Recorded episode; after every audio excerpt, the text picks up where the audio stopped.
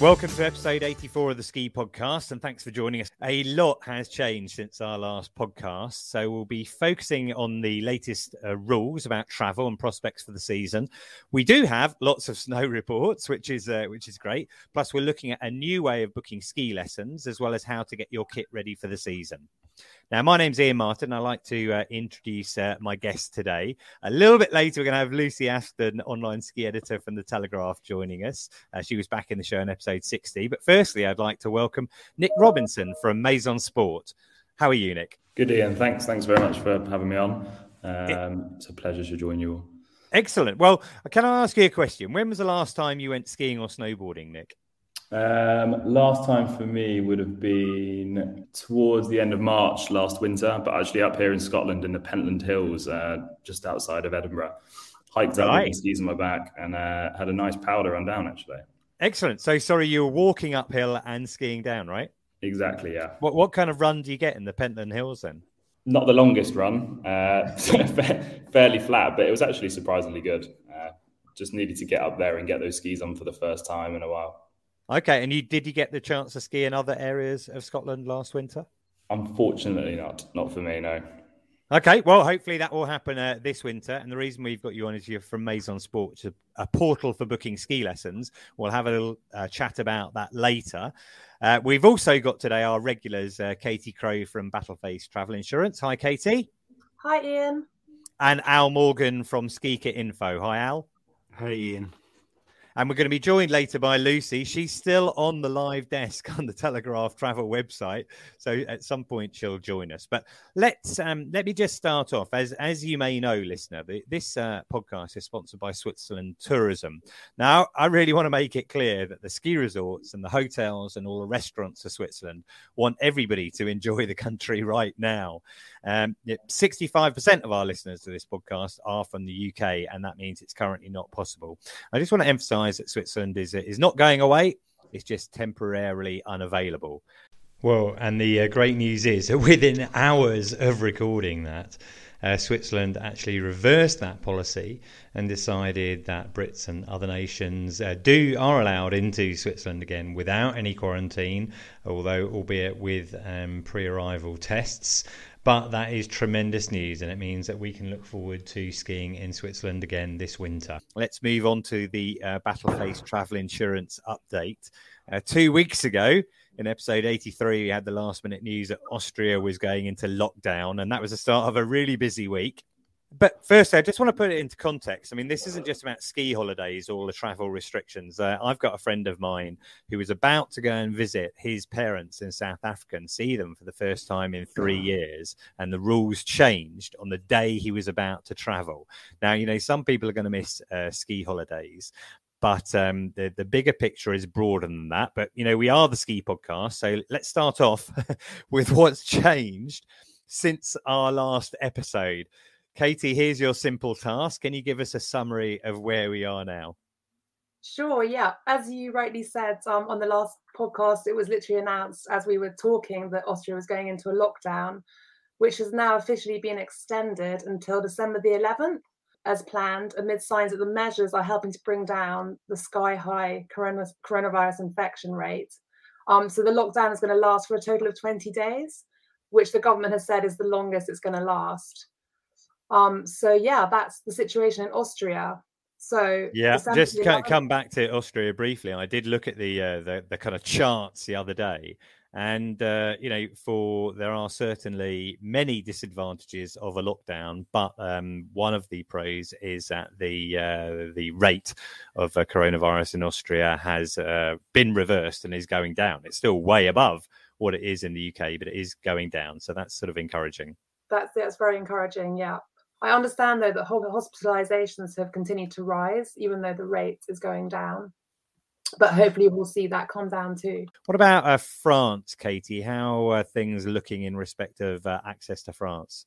Yeah, so it's obviously very different um, for unvaccinated or vaccinated um, arrivals. Um, and arrivals from the UK aged 12 years old or over are required to present evidence of a negative test, PCR or antigen, taken within 24 hours of departure.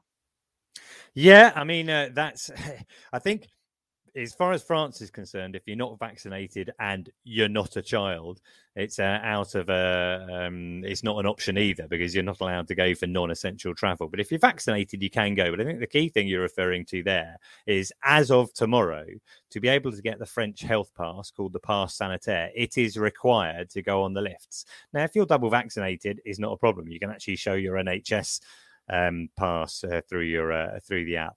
But for children, they now require, because we know British children aren't going to be double vaccinated, need to have 24 hourly tests to be able to get access to the Pass Sanitaire and to be able to ski.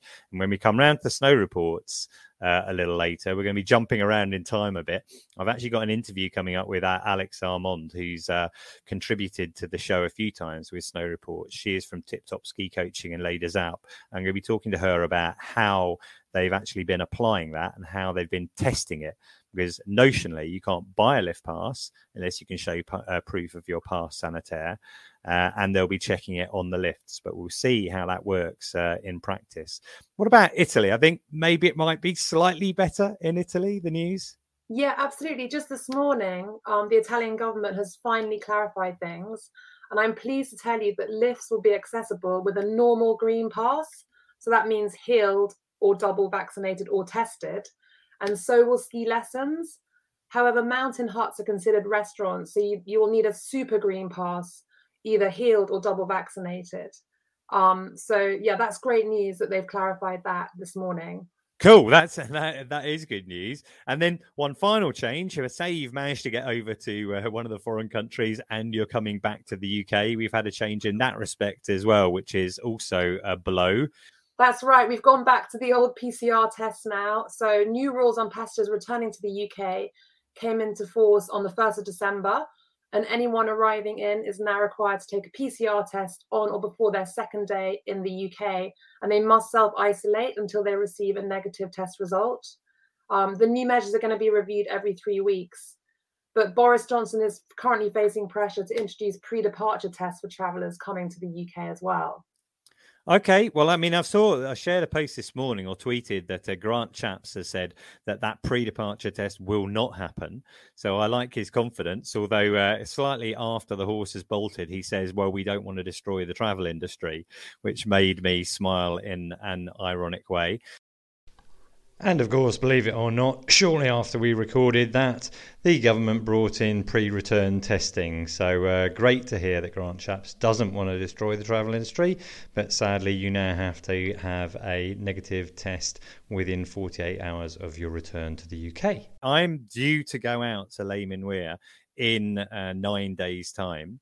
I'm still not fully 100% optimistic that that trip will happen, but uh, hopefully it will. And my plan on the way back is so I've already bought my PCR test. I'm going to have it on me before, uh, you know, while I'm traveling. I'm traveling by train. As soon as I get back into the UK, I'm going to take that test.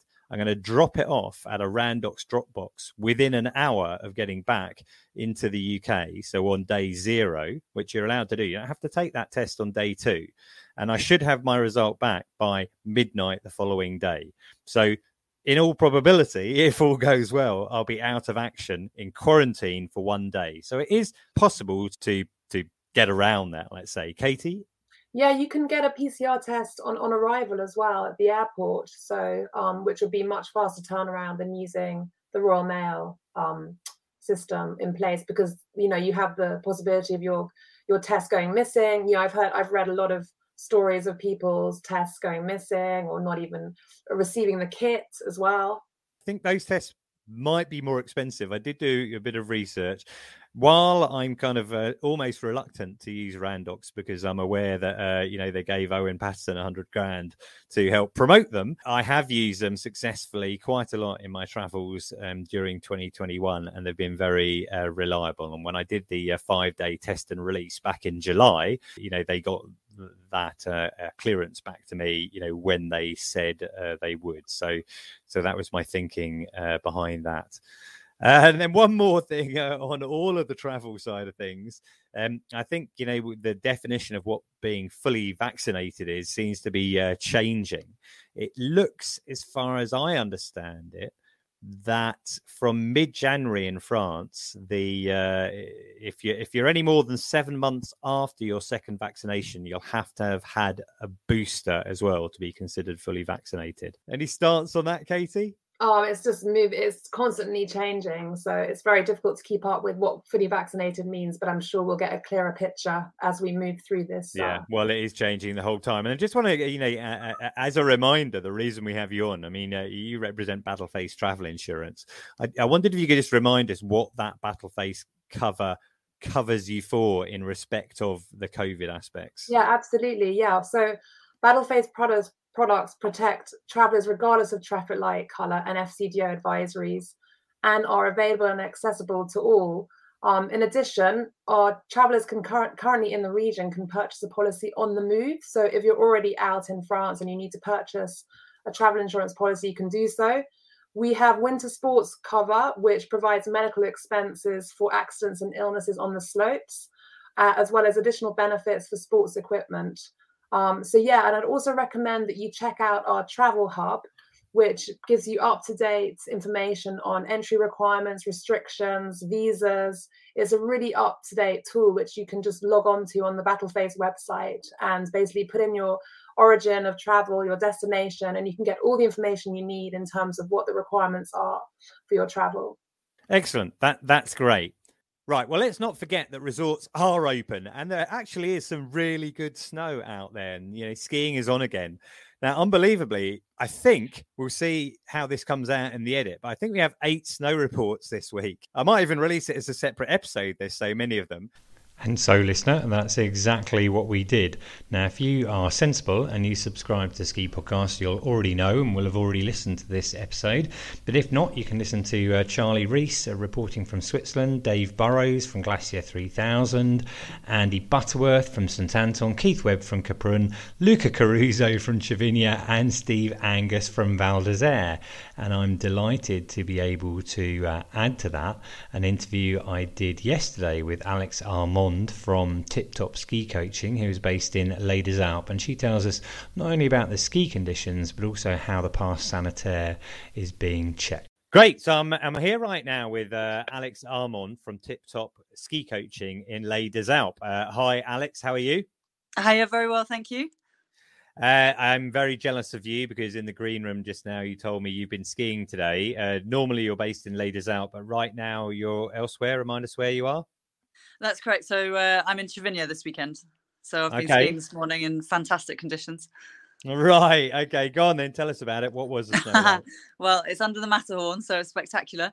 Um, and the snow conditions, it snowed a bit overnight. Uh, beautifully bashed piste, um, absolutely wonderful, groomed, um, fantastic piste.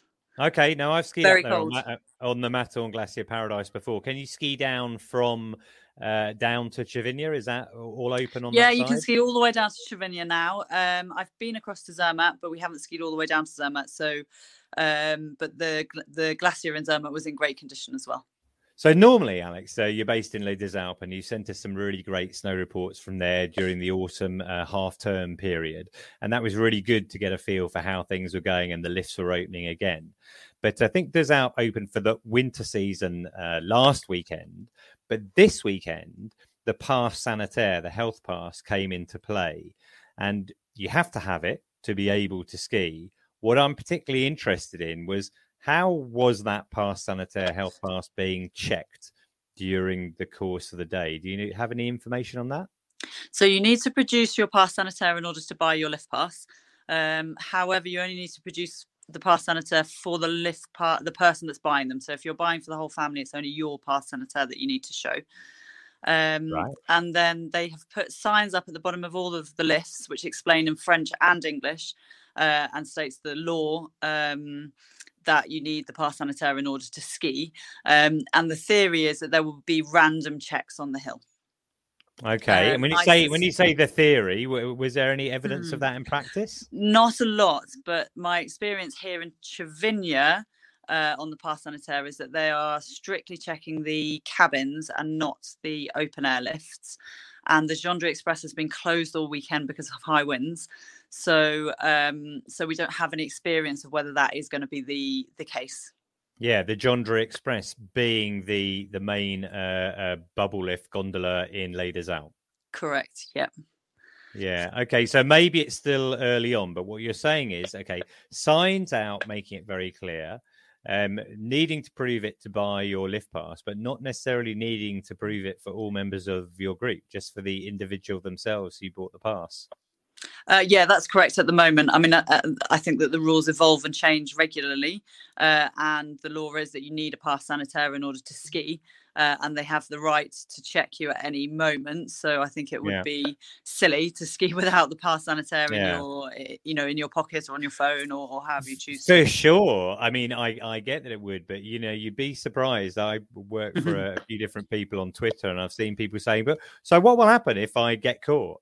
Like, uh, I don't know what I the answer that, is, but I, I, wouldn't want to try it. I haven't tried and tested as yet, so uh, um, I suspect that you won't get through on the the Jandri Express on the uh, on the lift, and I also expect that they will check uh, much more during the um, uh, during the holidays when it's busy. Yeah.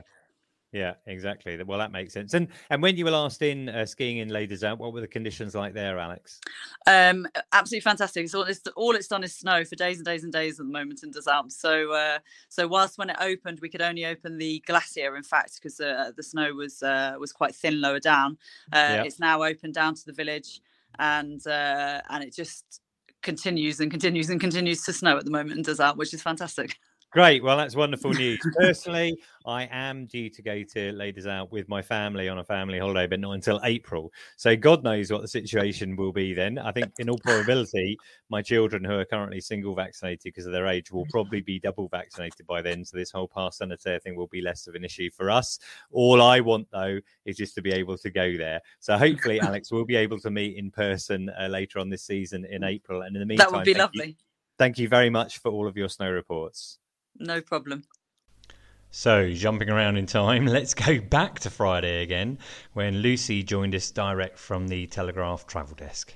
So, Lucy, you've just been able to join us. You come live straight from the uh, Telegraph travel desk, where uh, I noticed you've brought back your rolling uh, blog again.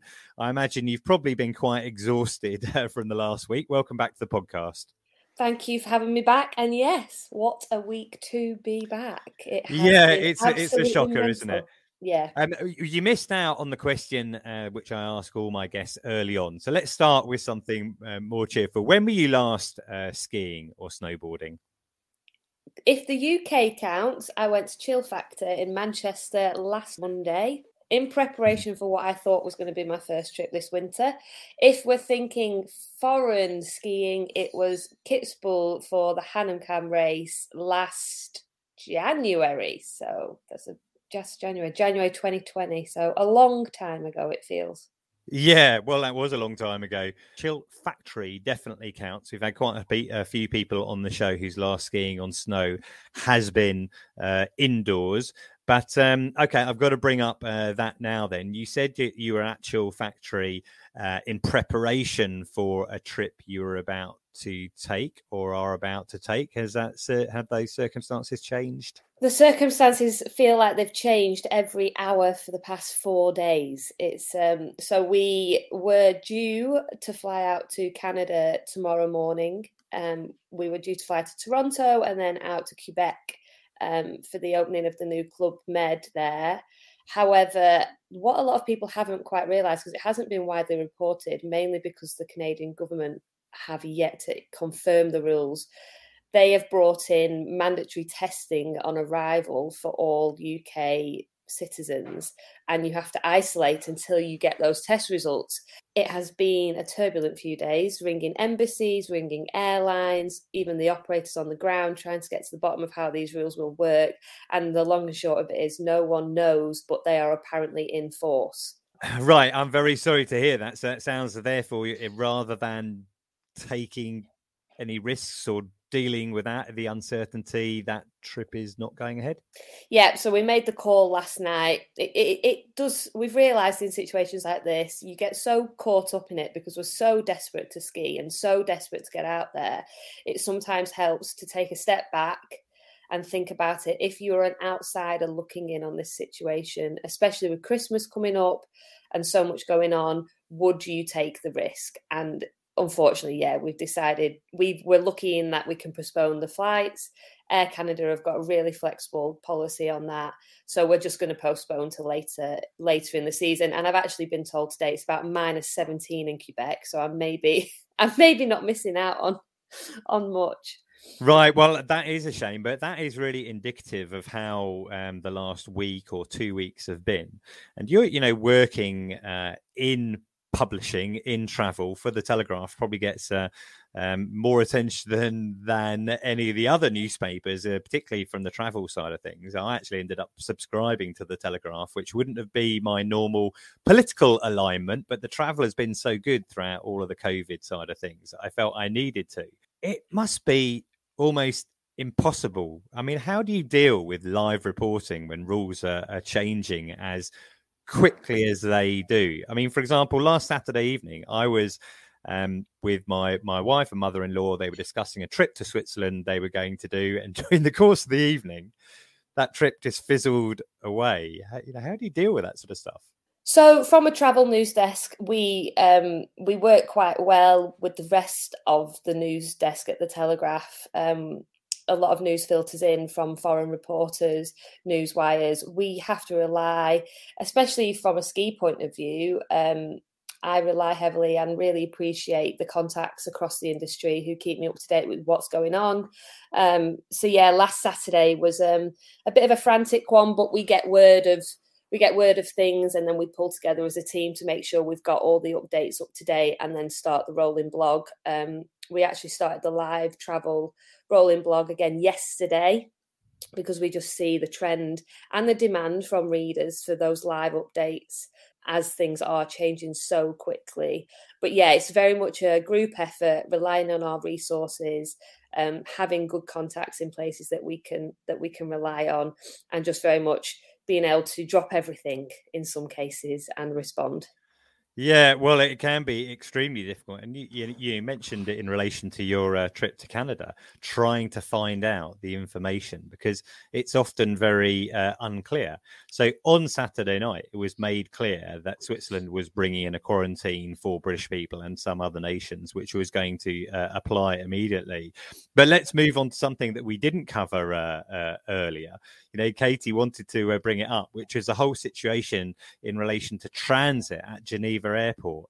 I mean, this story ran and ran for days before yeah. it was uh, cleared up. And just to clarify for the listener, if you're not kind of familiar with this, many flights for um, French ski resorts come into Geneva, people hop on a transfer bus or hire a car, etc., and drive to France. Now, did you have to quarantine when you arrive into Switzerland? like that's you know how did you find out i mean it was when i was looking into it it was almost impossible to know so this was again it was a very good joint effort between myself um, abigail butcher who does live news coverage for us and also the main telegraph news desk. So that just shows how big of a story it was. Um, they got in touch with me saying, "What what does this mean? Is it a big impact?" I said, "This could be huge if they implement this quarantine on the people traveling onto France or Italy. Then this this this is massive." So it was a case of um, key contacts with the tourist board. Um, who let us know there was going to be a press conference. They then released a document in German um, that just disappeared into the ether of the internet, which we managed to hunt down, translate, and that was kind of where we got the inkling that it was going to be okay. It was then pushing and pushing. And at times you do feel like the bad guy in these situations, hounding people for information, but we are doing it for the benefit of the reader.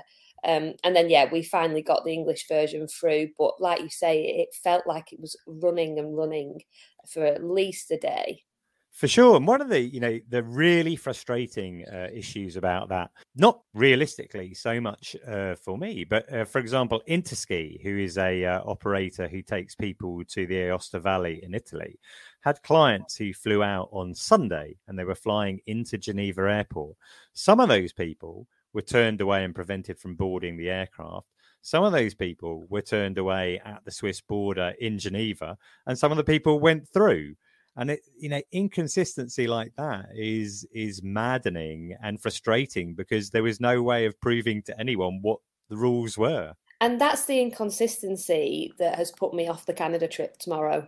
Because if the airports don't know how to implement these things, if the airlines don't have a clue, how is the passenger supposed to have any confidence that they're not going to have everything thrown up in the air. So yeah, it, we were really glad when we got to the bottom of the Geneva thing. And if I'm honest, my gut instinct um, told me that it, it would be okay because it, uh, part of what we did was we looked back at the rules they had enforced last year when there were different rules between Switzerland and France and just tried to think right well they allowed them through last year what would what, what would make them change that this time around and just try to have a balanced opinion on it and see like logically what will they do i mean i know logic doesn't come into it sometimes at the moment but yeah that that was how that all that all developed yeah. Okay. Well, on a, on a more positive uh, note, then I have read an article uh, by you where the uh, the headline was "Closing is not an option" in relation to uh, French uh, ski resorts,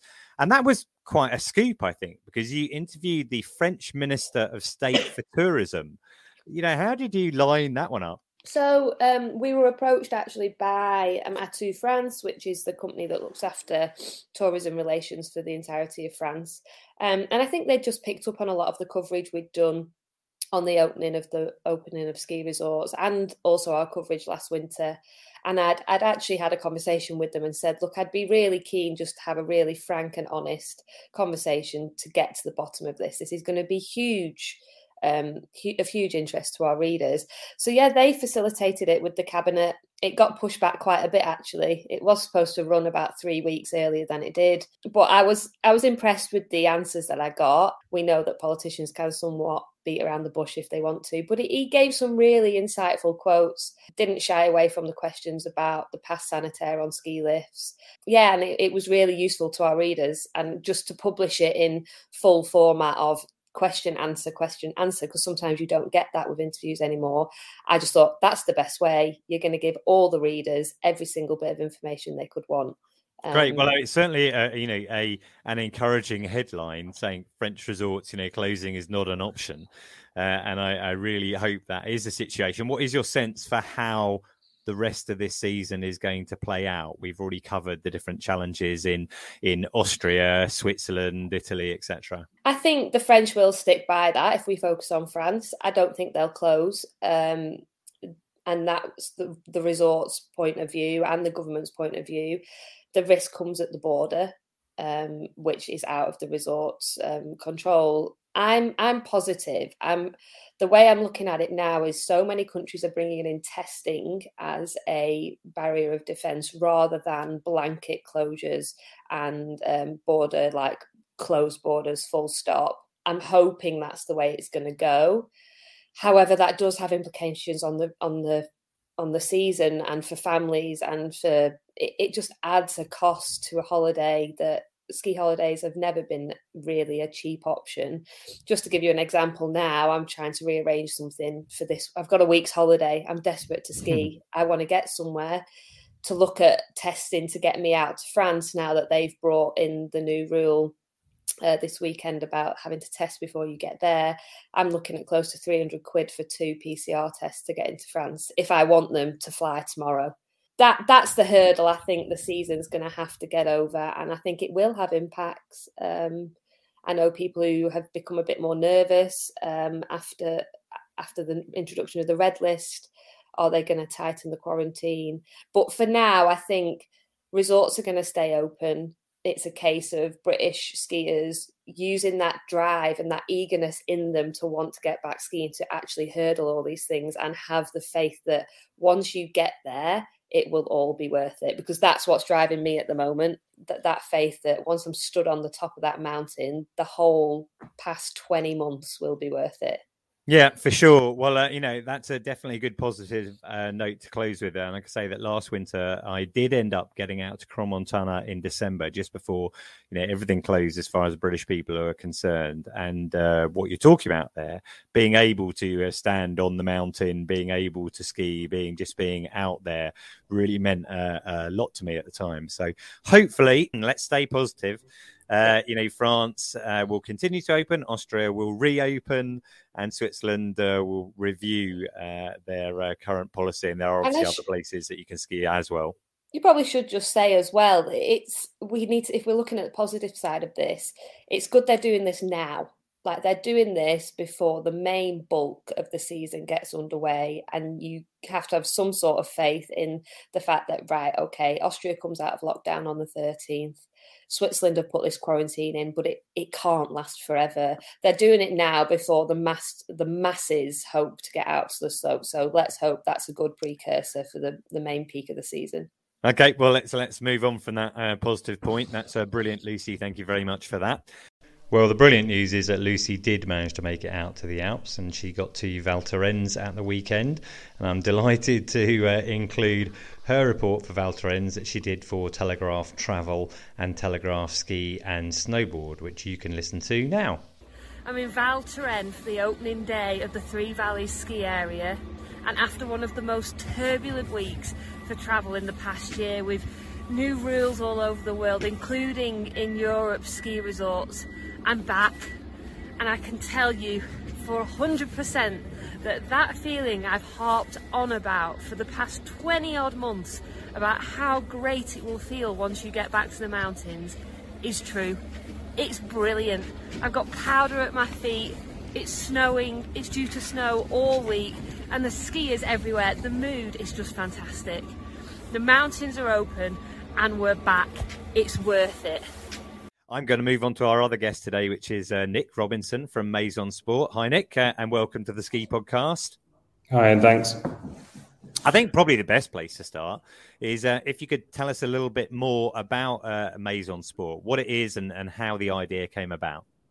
Okay, great. Um, so Maison Sport is a platform for independent ski instructors. So it's a place for skiers and snowboarders to book lessons in almost every resort across Europe. And the real differences between our platform and your sort of traditional ski school is that instructors all work for themselves. They set their own availability, they choose their own price and time slots, etc.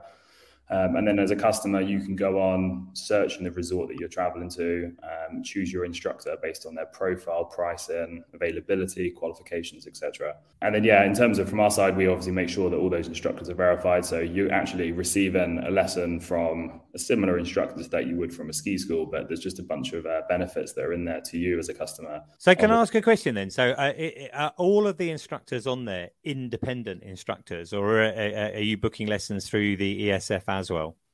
No, they are. They are ninety nine point nine percent of them will be truly independent instructors. Uh, there is obviously a few instructors on there that have uh, agreements with their ski schools where they can maybe sell some spare time outside of um, whatever agreement they have with with that said ski school. Um, but yeah, no, they are they are truly independent instructors. So by coming onto Maison Sport, you're finding a different instructor that you would through any of the sort of normal ski schools that you see when you go to resort. Okay, and so the main upside uh, for skiers is you can also, apart from obviously looking through the resorts, and I had a look at the website earlier, and there are a lot of resorts uh, uh, covered uh, on there.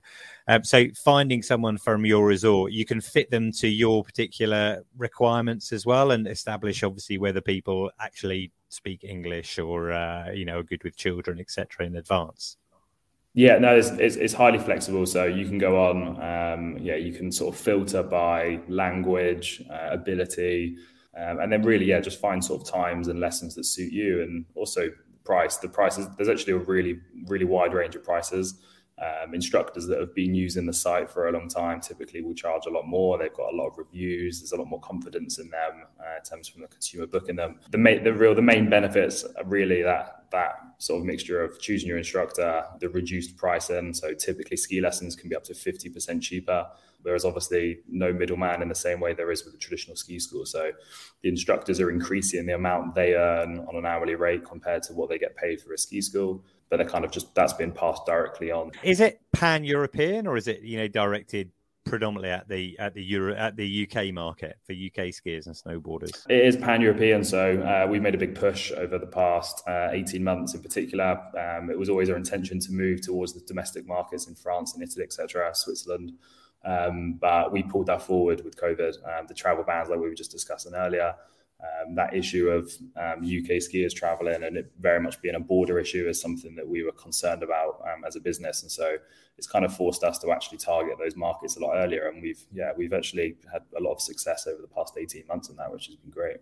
Yeah, and you mentioned uh, reviews. I mean, I, I, in my day job, I do digital marketing, and I'm constantly pointing out to uh, my clients that having reviews make a lot of difference. You know, I think we all know from a consumer point of view, if you're looking between two different products and one of them has got a bunch of reviews and the other one hasn't, you're much more inclined to go with that. And so the reviews are clearly an important uh, part of it. And I guess every user is encouraged to leave a review after they've made a booking. Yeah, exactly. Um, once you've had your lesson, you're invited to leave a review, and we have a really high review rate. Uh, it's actually up at over 70% of all lessons are reviewed. So right. you get a really good picture of um, yeah how that instructor performs and you know not every instructor on the site is going to give the same level of service as each other um, and therefore we we very much wanted to have an open platform where people people were reviewed and if they didn't do a good job then that review was shown um, one of the really interesting aspects with it, and I'm an instructor myself, and um, during our first couple of winters was working on the platform.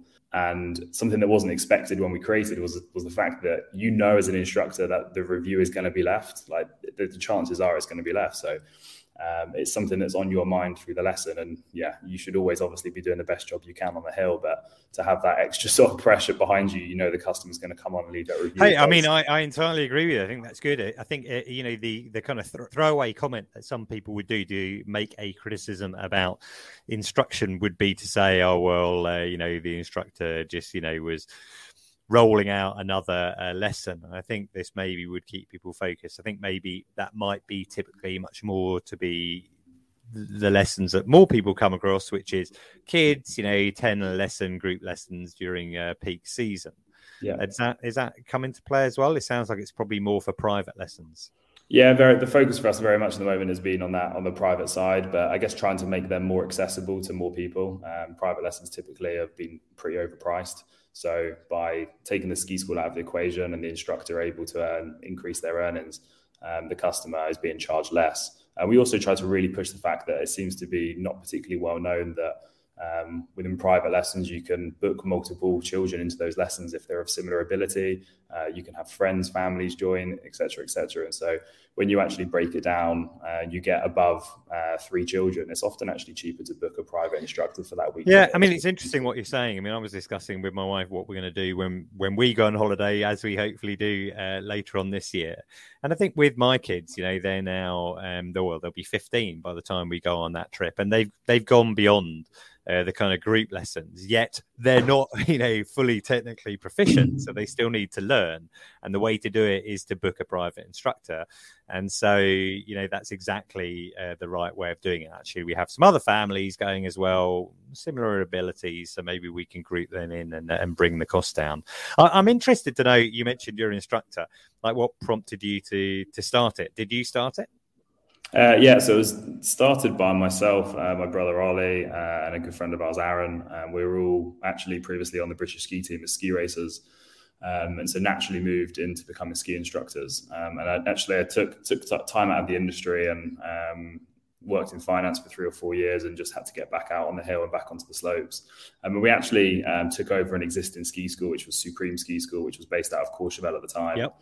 Um, and after running that for about 12 months, we we kind of really knew firsthand the pain points of that traditional model, both for the customer and the instructor. Um, and so, yeah, we've seen across other industries this sort of model uh, be applied and felt that actually, you know what, in the sort of niche ski lesson market, it fitted really, really well. So just kind of pursued it from there. We, we had a lot of friends that were independent instructors. The internet revolution hadn't, hadn't dealt them a very good set of cards, so to speak.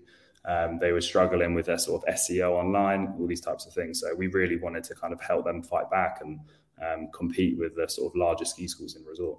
Great. And when you were racing, what was your discipline then? We were kind of forced to race across all disciplines, but I was very much a slalom skier. Um, yeah, loved loved loved the slalom, and uh, after after several downhills and a few too many crashes, decided that I think the future we used to regularly drive past Kitzbühel on the way to other races around Austria, and I would just look look up at the hill and just basically agree with myself that I would never race that. I'd never head, head down that hill. And I think at that point I was like, you know what, it's best to just put the downhill balls away and uh, stick to the stick to the short skis. Right. So you were racing around uh, Austria, what on Europa Cup uh, or Uh, in so your I- circuit? I stopped like the year I got into the Europa Cup team was the was the year I stopped racing. Um, unfortunately, around that period of time, I had a, I had a leg an untimely leg break. Um, Yep. Just before the Vancouver Olympics, um, and the governing body actually went into administration around that time, Yep. so all the funding was cut. And uh, for anyone that's involved with ski racing, we know it's an it's a very expensive sport, and yeah, Yeah. you have to make sure. Well, I don't think there's any. That you said it's an untimely leg break. I don't think there is a timely leg break. Is there? I can see how that uh, worked. Well, you seem to have transitioned into your uh, new career really well there. So um, I'll put a link to the uh, show notes in there. And also, I noticed on the website you can you can book lessons, but it's a, a fully refundable twenty percent deposit if you're booking lessons for this winter as well. Yeah, exactly. Yeah, we've we've kind of responded to um, everyone's nerves around COVID, and yeah, we offer really flexible cancellation policies, etc. So definitely best just to get your lessons booked in. Um, you can cancel them, cancel them at a later date if need be, um, but getting them secured and yeah, with that twenty percent deposit, it makes Cool. Okay. And and are you? Do you have any trips planned, Nick? Are you hoping to get out to the mountains? I'm actually hoping to get out. You were saying nine days earlier. I think I'm around around a similar sort of date. So Okay. fingers crossed. I'm looking to head out to the Portes du Soleil, and uh, and yeah, the snow looks good. So really excited. Yeah, fingers crossed for both of us on on that one. Then, excellent. Um, let's uh, let's move on. Um, this is, you know, uh, regular listeners uh, uh, will know that I went to the National Ski Show in the Birmingham NEC. Well, just over a month ago now, maybe six weeks ago. While I was there, I caught up with Caroline Elliott, who was on the show in episode forty-seven.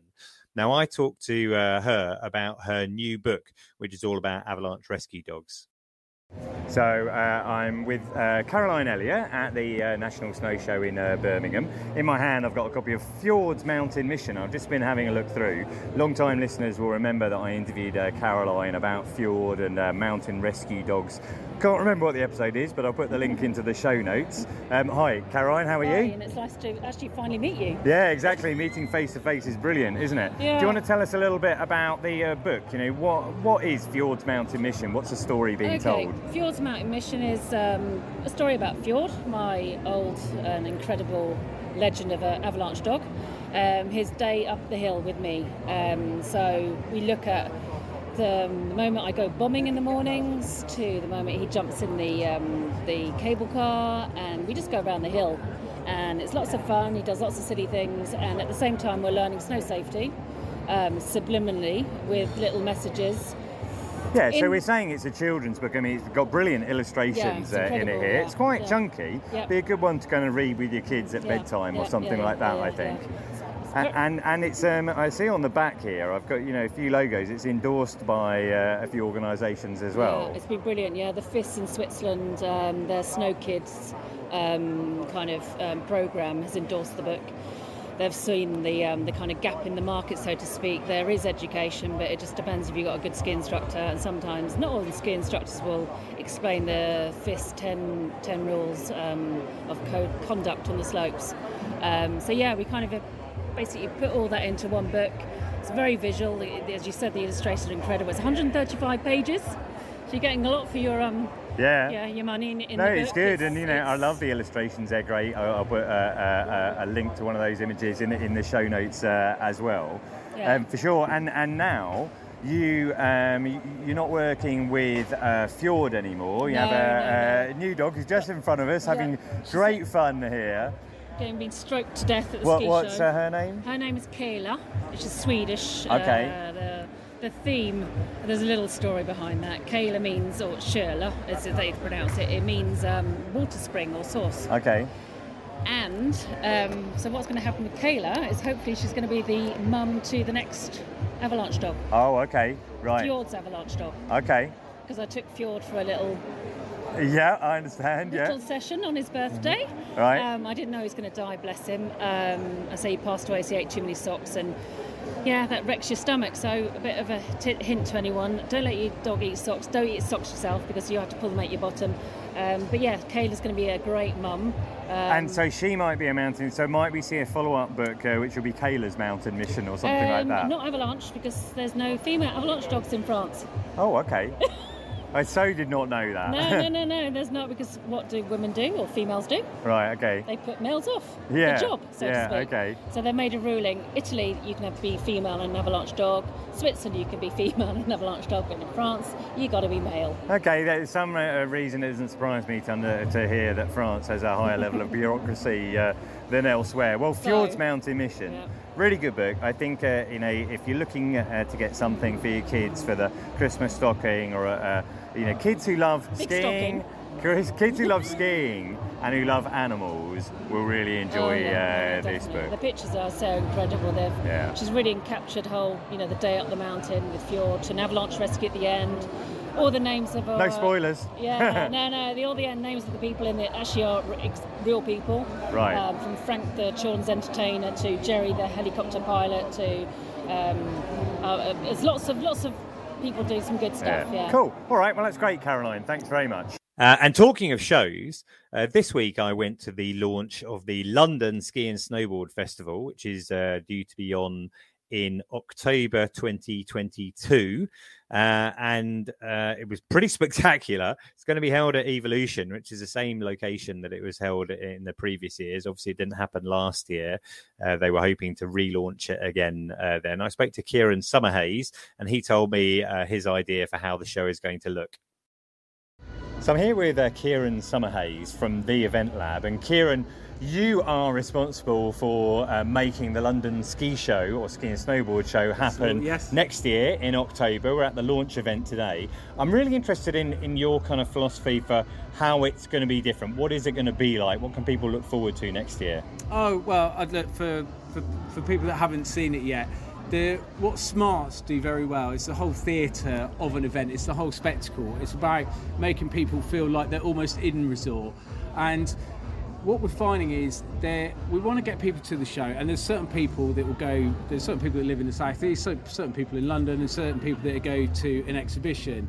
But one of the problems I think we all face in the ski industry is that the new skiers or new to ski, and I would also include those that have maybe had kids and haven't returned for five years. Yep.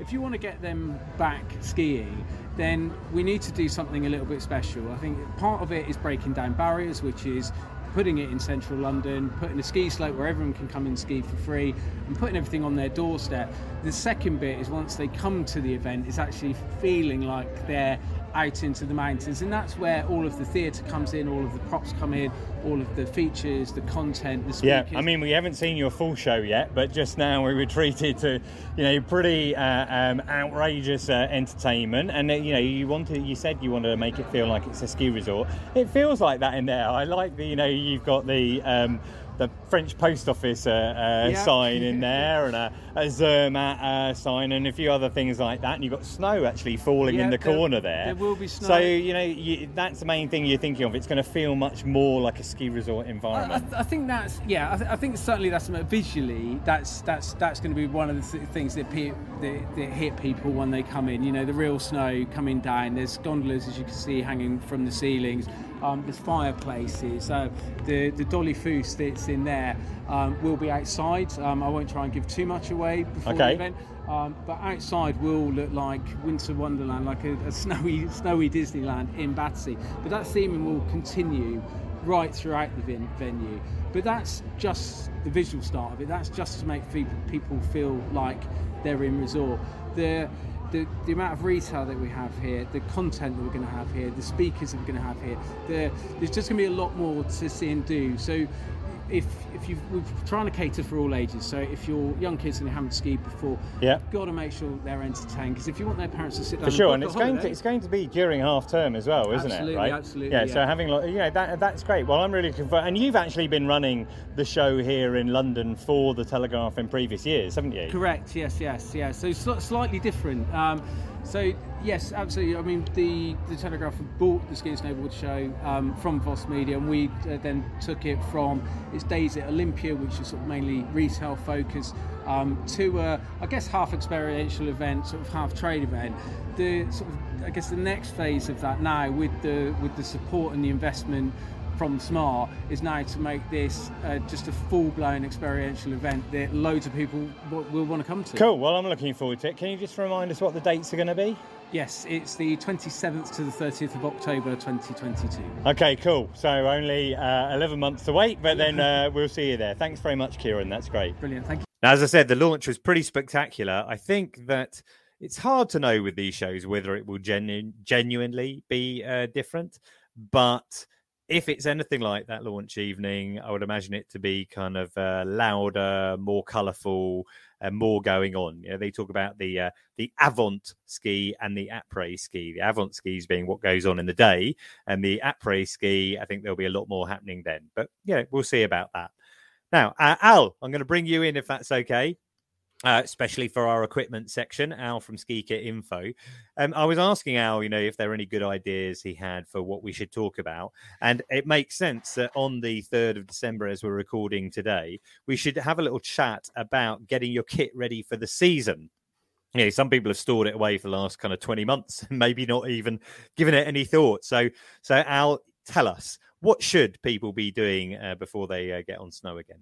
Often people, when they come back from skiing, don't think about their kit. And, you know, that's from one winter to the next. This has been two seasons for the vast majority of skis. That's a long time to be storing your kit.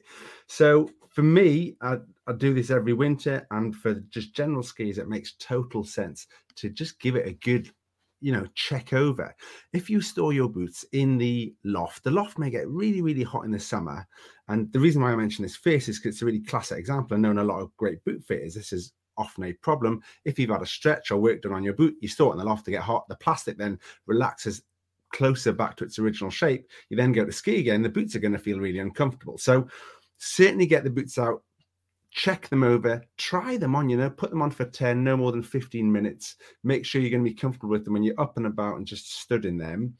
And just make sure they're going to be good for, for skiing. And also we've had 20 months of for a lot of people a lack of activity. Maybe our body shapes changed. Maybe we've got a bit heavier. Um, and it, because of that then our foot shape can change as well. So maybe the foot beds that you had in your boots before may, may need some work. Just get the stuff out check it through make sure the mice haven't chewed through them and make sure it's going to work from that boot perspective. But then we can talk about skis and clothing as well. Okay. Well i mean i'm i'm, I'm imagining you at home. I mean i know you have lots of uh, skis. Uh, you probably have quite a few sets of boots. You actually putting your uh, boots on and, and, clipping them into your skis to, to, get the full practice in. Yeah, not quite that, not quite that full on, but certainly, you know, it's it is always worth every season before you go skiing anyway. Just popping the boots on. And, and just wearing them for maybe 10 or 15 minutes around the house. Be stood up, up in them. You're not going to be running around in them, but stood up in them so you've got better blood flow through the feet and also it's just going to help to shape the foam inside the liner around your foot again because it will have relaxed over that period. But then with skis as well, you know, look at the bases, especially with a black base ski. If it looks dry, it's looking a bit grey, then it just wants a bit of TLC. You know, it's been a long time. I think all of us just needs, you know, a little bit of care and attention, and skis are no different. So you can do a lot of this at home really easily. There's loads of tutorials online. You can learn how to wax it there, or take your stuff into a shop to check it. And the point with skis, also think about the bindings. If your weight has changed over lockdown, maybe you're not as athletic as you were at the start of it. You haven't skied in a while, so maybe you're skiing. Um, you know that your performance is going to be changed. That may all impact the din that you want your bindings to be set at. So it's great to go to your local ski shop and just chat these things through with them because you not only do you want to go out in your skis and boots work well for you, but you want to be safe. For sure. Well, I mean, I think uh, you make a, a bunch of uh, uh valid uh, points there. Certainly, in relation to, I read uh, like a survey earlier today saying, uh, talking about the the kind of body changes that people may have been through through lockdown. But when it's such a long period of time, if there has been a significant change in weight, either up or down, then those uh, din settings are really important because you know if you don't hire if you don't own skis like me and you hire skis when you go into the shop the first thing they ask you is what your weight is because they want to know you know how they're going to uh, how you're going to set that just in relation to the bases then maybe this is a subject for another uh, podcast. But you know, when I was at university, it's about the only time I actually got the iron out and you know iron the wax on. You, you, don't need to go to that extent, do you? You can actually just use wax and and put it on by hand, right? The, there's there are a host of different waxes that you can get. Yes, you can iron on wax. There are just you know some fantastic uh, liquid waxes that you can put on to help. If it looks really dry, if it let, us say it's a black base of a skin, it's looking really dried out and really grey, then I would certainly recommend that somebody either wax hot waxes it, which is what you're talking about, hot waxes it themselves. Um, learn to do that. It's a great thing to learn. It'll make the skis run better. It'll make skiing easier or just take them to your local ski shop where they can do that. They can look at the edges. You know, you'll get some tarnishing on the edges over this time, especially if they've been in, say, they've been in a, a, shed or a garage. Maybe it's a bit damp and the edges may tarnish. You want to get those polished up. So, but it's not just hardware. Think about clothing too. If you will use a ski helmet, has that been stored somewhere where it's really hot? Has it been stored in direct sunlight? Just just look at it and make sure that that's still looking as though it's gonna gonna be in a good safe state for skiing. Check goggles, make sure the foam's not started to deteriorate at all, especially if they're an older pair and they've been stored for the last two winters. And then with jackets and clothing, people don't fully appreciate that having a, a, a, ski jacket that is clean will actually not only improve how waterproof it is, because the water will hit the surface and bead up and run off, but it'll also help it breathe better. So it's really important. Even, these are technical pieces to look after them, and you should only wash them with specialist cleaning products that you can get from a good outdoor shop or a good ski shop. Cool. I mean, it sounds to me like uh, really just giving everyone an excuse to get all their ski gear out, dress up, get your ski boots on, and pretend you're going to be out in the mountains uh, already, which. Uh, you know, clearly everybody's going to enjoy, but that's some really good advice there, uh, Al. So thank you very much for that. Now we're moving towards the end. Now I just want to do a quick uh, mention uh, for the the lead into Beijing. Uh, it's uh, about 60 days now. I don't know exactly how many, but I did notice that uh, Charlotte Banks got the silver in a test event. well, I think it was a test event in China in snowboard cross. She is definitely a very good shout for a medal. Um, won the World Championships last year, and I was delighted to see that um, Jon-Allan Butterworth who, regular listener, you may have uh, heard the interview I did with him. He is an Olympic medal winning or Paralympic medal winning athlete in cycling who is uh, uh, transitioning to snowboarding. And he did his first Europa Cup races uh, this week in Landgraaf in uh, Netherlands. And he got, I think it was a fourth and a sixth overall. So he's got his first points on the board and he's on the route on that journey towards uh, Beijing. So, uh, Jon-Allan, wish you all the best, and uh, I'll put a link to the show notes to that interview. Now we've got a couple of uh, reviews and uh, and uh, from different people. Churchman five nine six, that's someone on Instagram says great episode, thank you. Chris Price said keep up the good work, and this is a Welsh bit. I, I apologise if I don't do it justice. Iechyd da.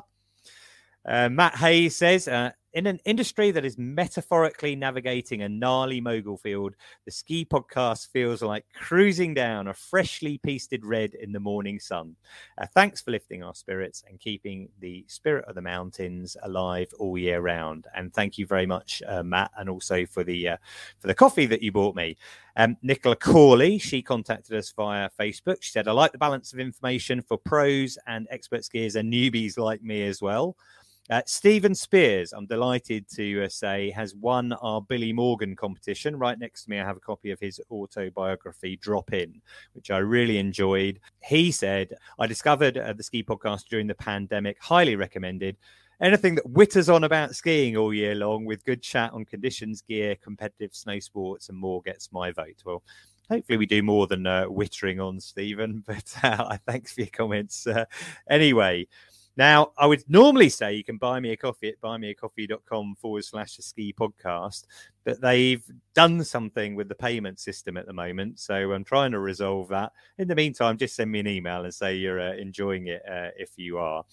Uh, and, uh, you know, I'm always into feedback from the show. So do email me if you've got any feedback at all. But uh, otherwise, I'd like to thank Switzerland Tourism for sponsoring the show and thank my guest today. Lucy has had to rush off back to the uh, Telegraph travel desk and uh, probably see if she can line up a PCR test so she can get out uh, somewhere skiing this weekend. Uh, but also like to thank uh, Nick from Maison Sport. Thanks for joining us. Thanks, Iain. Thanks for having me. Uh, Katie from Battleface Travel Insurance. Thanks, Iain. Thanks for having me and uh, Al from Ski Kit Info. Thank you, Iain. Always a pleasure. Uh, and finally, I'd like to thank you, listener, for sharing your time with us. So until next time, goodbye.